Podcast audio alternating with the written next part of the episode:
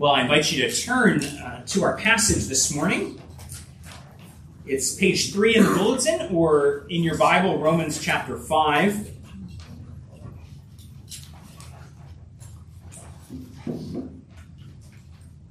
This week at Vacation Bible School, we studied through the opening chapters of the book of Genesis, and we spent a, a significant portion of that time looking specifically at Adam and Eve in the garden why would we do that? why would we, of all the important, significant passages of Scripture, why, why put time and effort into zooming in on Adam in the garden? Well, this morning we're going to let the Apostle Paul answer that question. Uh, as Paul, really the Holy Spirit inspiring Paul, so we'll ask the Holy Spirit, why is Adam so important? Uh, and, and we'll hear his words uh, through the book of Romans and take it to heart for our lives together. So let's first just read uh, Romans 5, uh, verses 20, 12 to 21. Therefore, just as sin came into the world through one man, and death through sin, so death spread to all men because all sinned. For sin indeed was in the world before the law was given but sin is not counted where there is no law. Yet death reigned from Adam to Moses, even over those whose sinning was not like the transgression of Adam, who was a type of the one who was to come.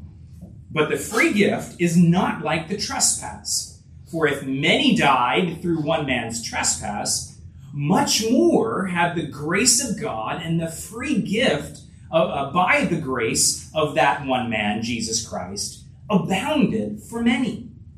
For the free gift is not like the result of that one man's sin. For the judgment following one trespass brought condemnation. But the free gift following many trespasses brought justification. For if, because of the one man's trespass, death reigned through that one man, much more will those who receive the abundance of grace and the free gift of righteousness reign in life through the one man, Jesus Christ. Therefore, as one trespass led to condemnation for all men, so one act of righteousness leads to justification and life for all men. For as by the one man's disobedience the many were made sinners, so by the one man's obedience the many will be made righteous. Now the law came in to increase the trespass, but where sin increased, grace abounded all the more, so that as sin reigned in death, grace also might reign through righteousness, leading to eternal life through Jesus Christ our Lord. Let's pray. Father, use your word to teach and instruct and encourage and build up uh, and save, we pray all through your Holy Spirit, praying now in the name of Jesus. Amen. Amen. You will never fully understand Jesus until you fully understand Adam. You can't fully comprehend the depths of the riches of the glory in Jesus until you understand the depths of the fall in Adam. So argues the Apostle Paul, the Holy Spirit, through Paul. Uh, so uh, Paul's going to put Adam and Christ side by side so that we can fully understand and fully be amazed, or at least more fully, by the work of Christ. He puts them side by side, and we study them so that we can better understand uh, the glory of Jesus. Maybe understanding the glory of Jesus for the very first time Maybe you're someone who's here and you've heard a lot about Jesus, but it's never quite clicked why it's so important uh, to, to have him do what he did and to know him through faith. And so maybe it's understanding that more fully for the very first time. But maybe you're like the ones Paul's writing to here, and you've been a believer for some time. Paul's writing to Christians here. Uh, they already know about Jesus. They already trust and believe in Jesus. But he wants to have them develop a fuller understanding, a richer understanding because he knows, as he's going to go on to say in chapter 12, that it's through the renewing of their minds that they're transformed. And so we'll trust that God will do that in us. Whether it's uh, whether we're very new uh, to the faith or we've been walking with the Lord for a long time, that through the renewing of our minds, uh, we are changed and transformed. So here, uh, here's Paul writing to, to the Romans believers. He's been explaining to them uh, the gospel and unpacking it in all its glory. And now he, he kind of, having explained the core of it already, he actually kind of retells the story, uh, but he does it from a much more cosmic perspective by, by t- looking at these two individuals, Adam and Christ, and setting them side by side. And so we'll, we'll look at that together. It's a fairly complex passage. We won't be able to dive into every little detail. Uh, we're going to try to focus on what is really the key major points. And we'll summarize it this way as it's listed in your outline two representatives, two acts, two outcomes, and then two applications. So, starting off with what's really the foundation of it all, two representatives, and we'll spend longer here to kind of get the foundation laid. So, clearly, the two individuals Paul is talking about here are Adam uh, in the garden and the Lord Jesus. Paul says, verse 14, that Adam is a type of the one who was to come. Adam was a type of the one who was to come, uh, a type, a, a picture, a foreshadowing of something bigger and better. That was Adam. Uh, that who he was and what he was about in the garden uh, was a, a foreshadowing, a picture of something bigger and better in Jesus. And that's what he's unpacking in this section. How Adam and Christ are alike, and how they're also very, very different uh, Christ gloriously better. And the first thing we want to notice about Adam and Christ is that they are both representatives. They're both representatives. They both act, but not act for themselves alone. They act representing a huge group of others. So, what they do and what they bring about is not just for themselves, but for every person they represent. Uh, they're representatives. They, or to use the theological language, they are covenant heads. Covenant heads. Uh, covenant. Uh, that's what the word the Bible uses to describe how God relates uh, to those made in his image. That God, he stoops down uh, on our level and makes these solemn relationships, these solemn pacts uh, with, with the people that he has made. Covenants. Uh, and and to and these these agreements, he guarantees them by his word, and and covenants have a leading representative, a covenant head. And here he looks at the two key covenants, the one with Adam and the one with with Christ, and seeing how uh, the, the the the first and then the second uh, relate to one another and how they're gloriously different. And part of how to understand that is to understand the representative and how this how this works. And so you look, for example, at God's relationship with Adam uh, there in the garden. Adam is created there in the garden, created there with the tree of life, this implied picture of God's promise to Adam that, uh, that Adam will be sustained and confirmed in eternal life if he continues uh, and passes the, uh, the test, the probation which, which focuses in on that other tree, the tree of the knowledge of good and evil, uh, where God tells, tells Adam and Eve, the day you eat of it, you will surely die. So there's the command. Uh, there's the, the, the, the, covenant command and, and test. Uh, and of course, uh, we, we know how that turned out. It didn't go well. Adam sins. Uh, and so he breaks this covenant, what theologians call a covenant of works or a covenant of life uh, both uh, have highlighting different aspects having to do with Adam and how he works and the life that he could have been confirmed in. But Adam sins and, and brings about that death that God promised. But it wasn't just for himself alone, as Paul highlights here. he was a representative. He represented the entire human race, which is why Paul can say in verse 18, for example, uh, this one sin, this one uh, breaking of the law, this one trespass, and death comes to all. One sin, Adam eats from the fruit, uh, from the tree, and death comes to all. Hold it. How, how, does, how does condemnation and death come to me because of what somebody else did in the garden? Well, Paul says, because Adam represents me. He's my covenant head. Um, uh, he, he represents you and every other person.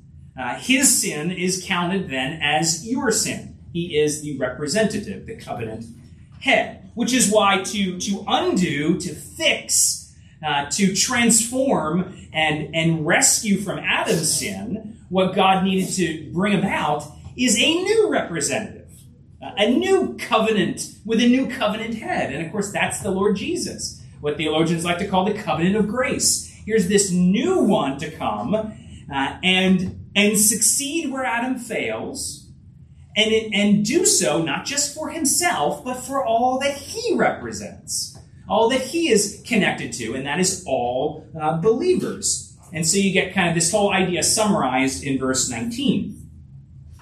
For as uh, by the one man's disobedience the many were made sinners, so by the one man's obedience the many will be made righteous. Uh, so we're going to unpack more of that in, in a minute, but just for now, notice two representatives.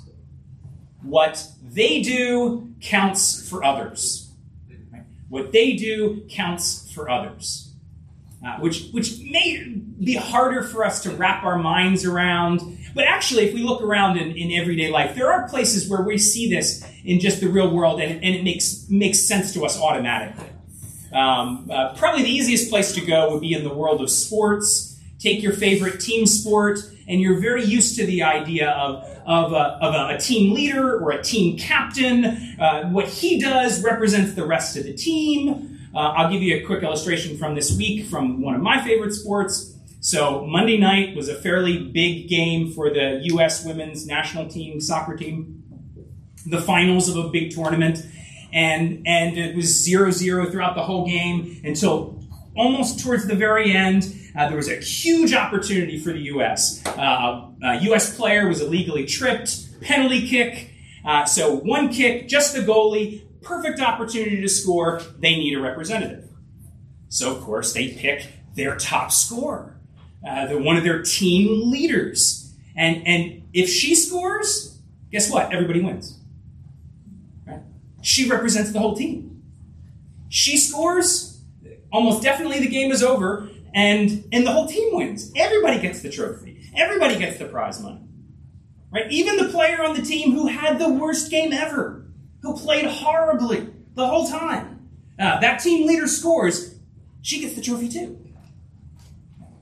The idea of representation. What one person does counts for the whole team. And that's the idea, uh, a little human representation of, of what we're talking about here. Adam represents the whole team. So Jesus also represents the whole team.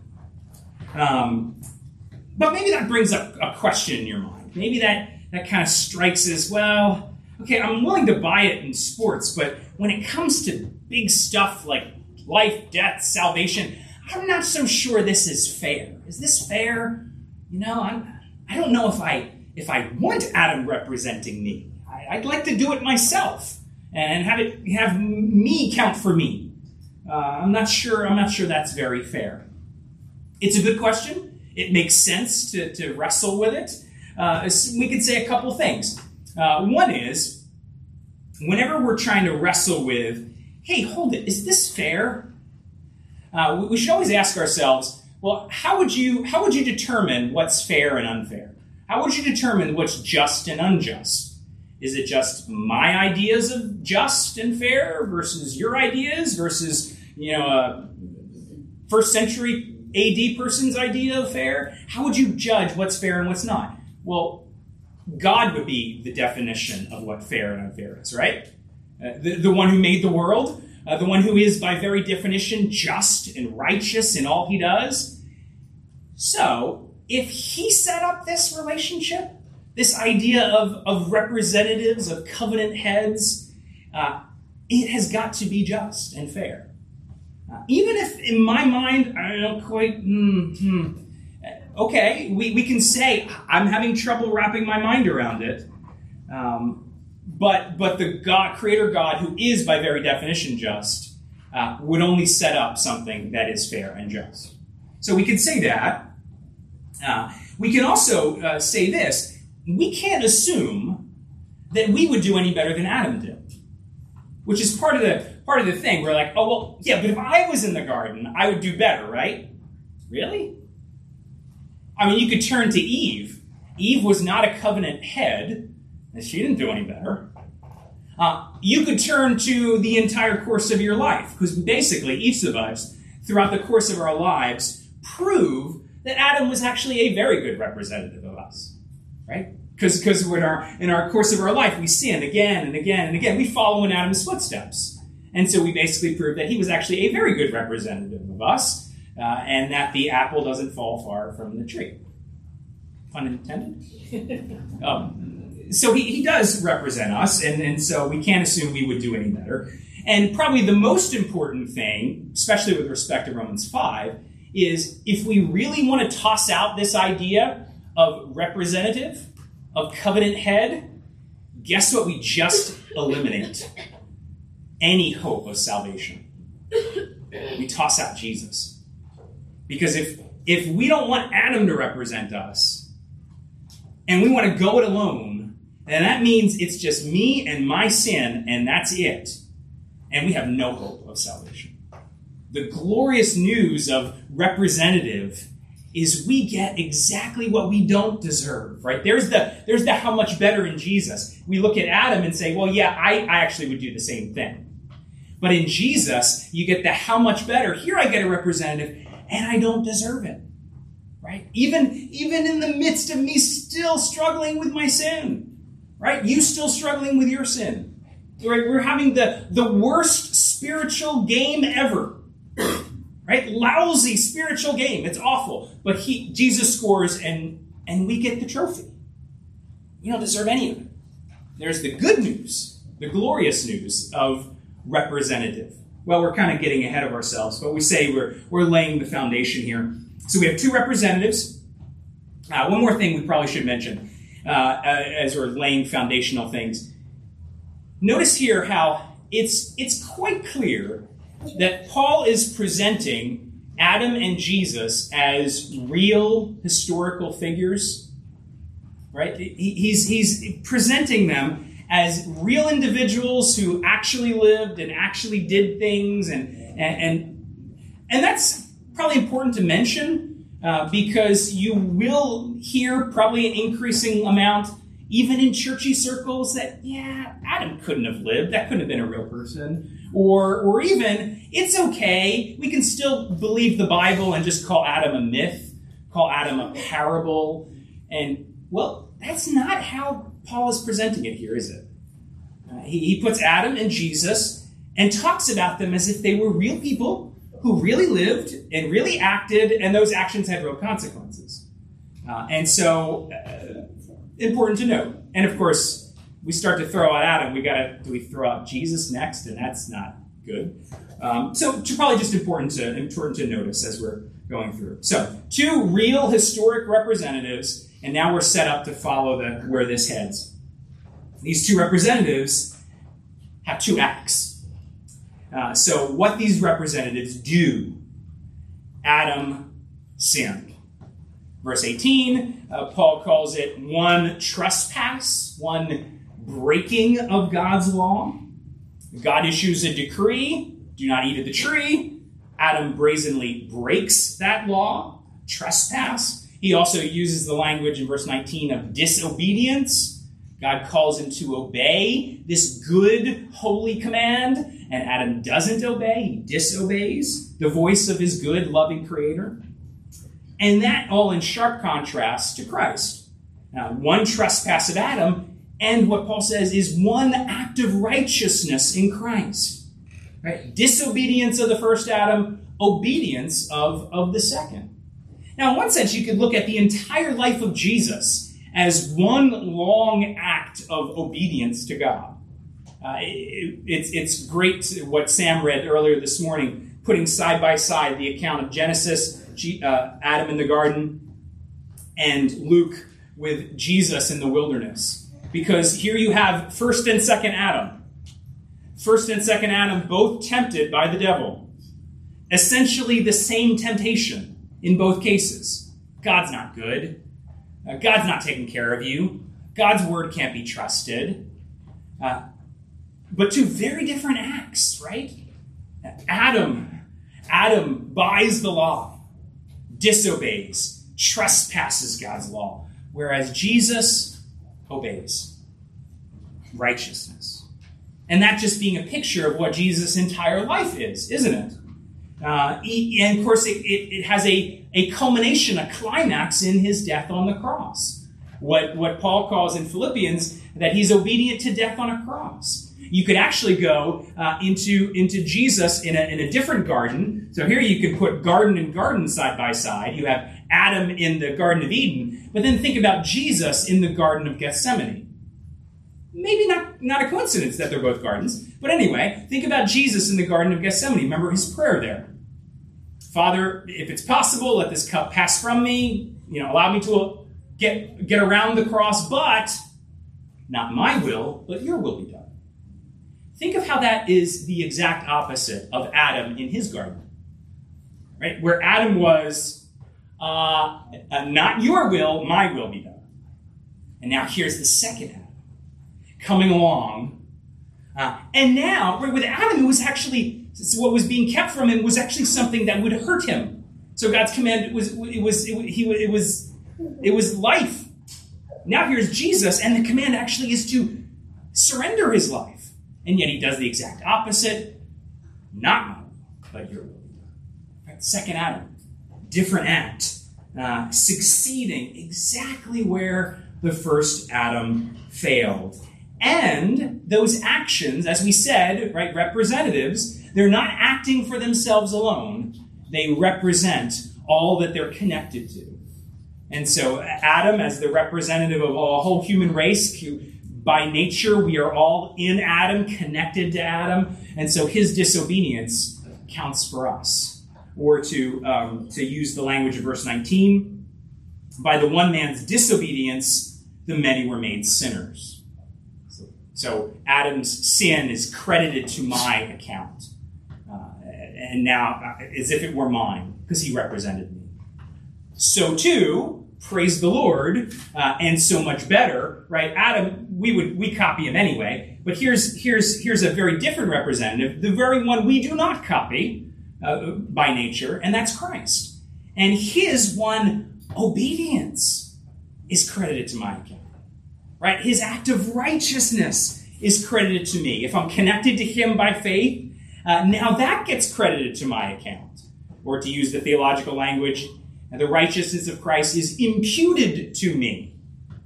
Right? So now, through faith in Christ, God looks at me and he doesn't see the fact that I'm having the worst spiritual game of my life, uh, the, the, worst spiritual life of my life. He, doesn't, he doesn't see that. He just sees the righteousness of Christ.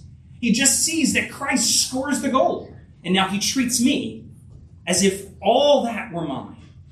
And I get I get the prize money. I get eternal life. Which brings us now bleeding into uh, the two outcomes. Uh, the two acts result in two very different things. So again, we'll start with Adam. Verse 16 For the judgment following one trespass brought condemnation. So, because of Adam's sin and because he represents us, uh, there comes in this sentence of condemnation. It's kind of courtroom language uh, that God, the judge of the world, uh, bangs the gavel and declares guilty, condemned. And, and the sentence, verse 17, the sentence is death, and death reigning through the one man. So it's not just for Adam, bang the gavel, uh, guilty, condemned, sentence of death. Uh, it's, it's for all he represents us. Uh, the, the, the, the condemnation and the reign of death comes to all those Adam represents. But then a very different outcome for those who are connected to Christ because of his one action. Right? So again, we could go to verse 16. For the judgment following one trespass brought condemnation, but the free gift following many trespasses brought justification. The free gift through Christ of what he did, again representing us. So if you're connected to Jesus by faith, then all of a sudden, here's the outcome that comes uh, for you. Again, it's a it's a judicial courtroom thing. Uh, justification, which is just courtroom language for God banging the heavenly gavel and saying, "Forgiven, righteous, holy in my sight." Jesus did that work. Right? He was the one who obeyed. But if you're connected to him, then that counts for you. And that outcome is now yours. He looks at you and you get all the blessings of life. What he says, uh, verse 17, you get to see him, the, the, the, description of this outcome for those who are connected to Jesus. Uh, the second half, much more will those who receive the abundance of grace and the free gift of righteousness reign in life through the one man. Did you notice how, how Paul here uses that language of a, of a kingly reign? Right? That, that's ultimately the outcome from, uh, from each of these two men. Right? In Adam, there is the kingly reign of death. Death reigns uh, in Adam. But completely different. In Christ, the reign of life. two, two outcomes. So now, now we're kind of set up and we're ready to, ready to think a little more how this connects to us. And specifically, uh, renewing our minds in how we think about the world and how we think about ourselves. First, how we think about the world. It is so easy, isn't it? It is so easy to be so discouraged by the world. Right? You just look around, you, you take in this day's news, like yesterday's news and the day before and the day before, and it seems like it's horrible, horrible, and we're horrible. And it's so easy to just be overwhelmed by it, to be discouraged by it, to be fearful because of it. Well, well, first, Romans 5 helps explain it. This is the world in Adam. Now, what, what we're seeing and taking in is the reign of death. Physical and especially spiritual death reigning in Adam. And so it's it's not it's not you going crazy or you just being uh, overly depressive, you know, kind of a gloomy Eeyore, stop it, you're crazy. No, no, you're actually seeing something real. You're not crazy. This is the world in Adam. It's the reign of death. Uh, Martyn Lloyd-Jones uh, says this. He says, The world is a place of cemeteries. The world is a place of cemeteries. Yeah, in Adam, it's death reigning physically, but, but also, also that, that spiritual death. And that's what we see. And, and it's really nothing new. Uh, it manifests itself a little bit different down through the ages from one generation to another. But it really, it really at the heart of it, nothing has changed. It's the same stench of Adam. Uh, it's the stench of death. And so, and so we shouldn't be surprised when we smell it. It's right to be horrified by it. Uh, it's right to see it for the ugly thing it is, but we shouldn't be surprised by it. Right? And, and that's probably a, probably a significant thing because sometimes it's it's the surprise that, that can that can push us into fear uh, and and acting in sinful fear. Uh, what, what, what's going on? We, Romans 5 helps us understand exactly what's going on. Yes, this, this is the world in Adam. And so when you smell the stench of death, you can say, yes, this is the world under condemnation in death. The Bible tells me to expect it. But we also have in this passage uh, how that, that in Adam world is not the final word. Uh, that there is, there is one stronger than Adam. Now, that there is a reign stronger than the reign of death. And we see Jesus. And the free gift is, is not like the trespass, Paul said. Right? Uh, in death, uh, if this death reigned through the one man, how much more, Paul says, will the, will the free gift of righteousness reign in life? Where, where sin increased, grace increased all the more.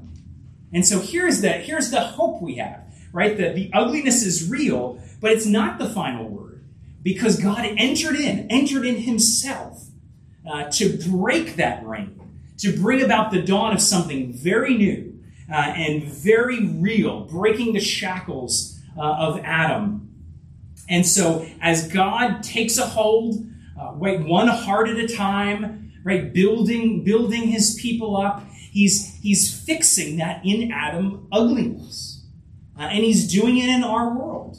Uh, it, it, sometimes it doesn't make the headlines, uh, but but it, it's real, and we're told that that uh, that breaking of the reign of death and the the reign of life. Uh, well, Jesus Himself says it's like a mustard seed. It starts small, but it's going to grow it's going to grow.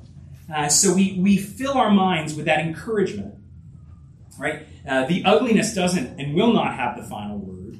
It also shows us uh, shows us what the solution is. That the solution is not going to come by kind of rearranging the, the, the gravestones of this world ultimately, right? We're not going to be able to fix everything with just the right policy or program or no, the, uh, the answer is, is Jesus a whole new covenant head, a whole new reign. And so there's our ultimate hope for ourselves and for the world.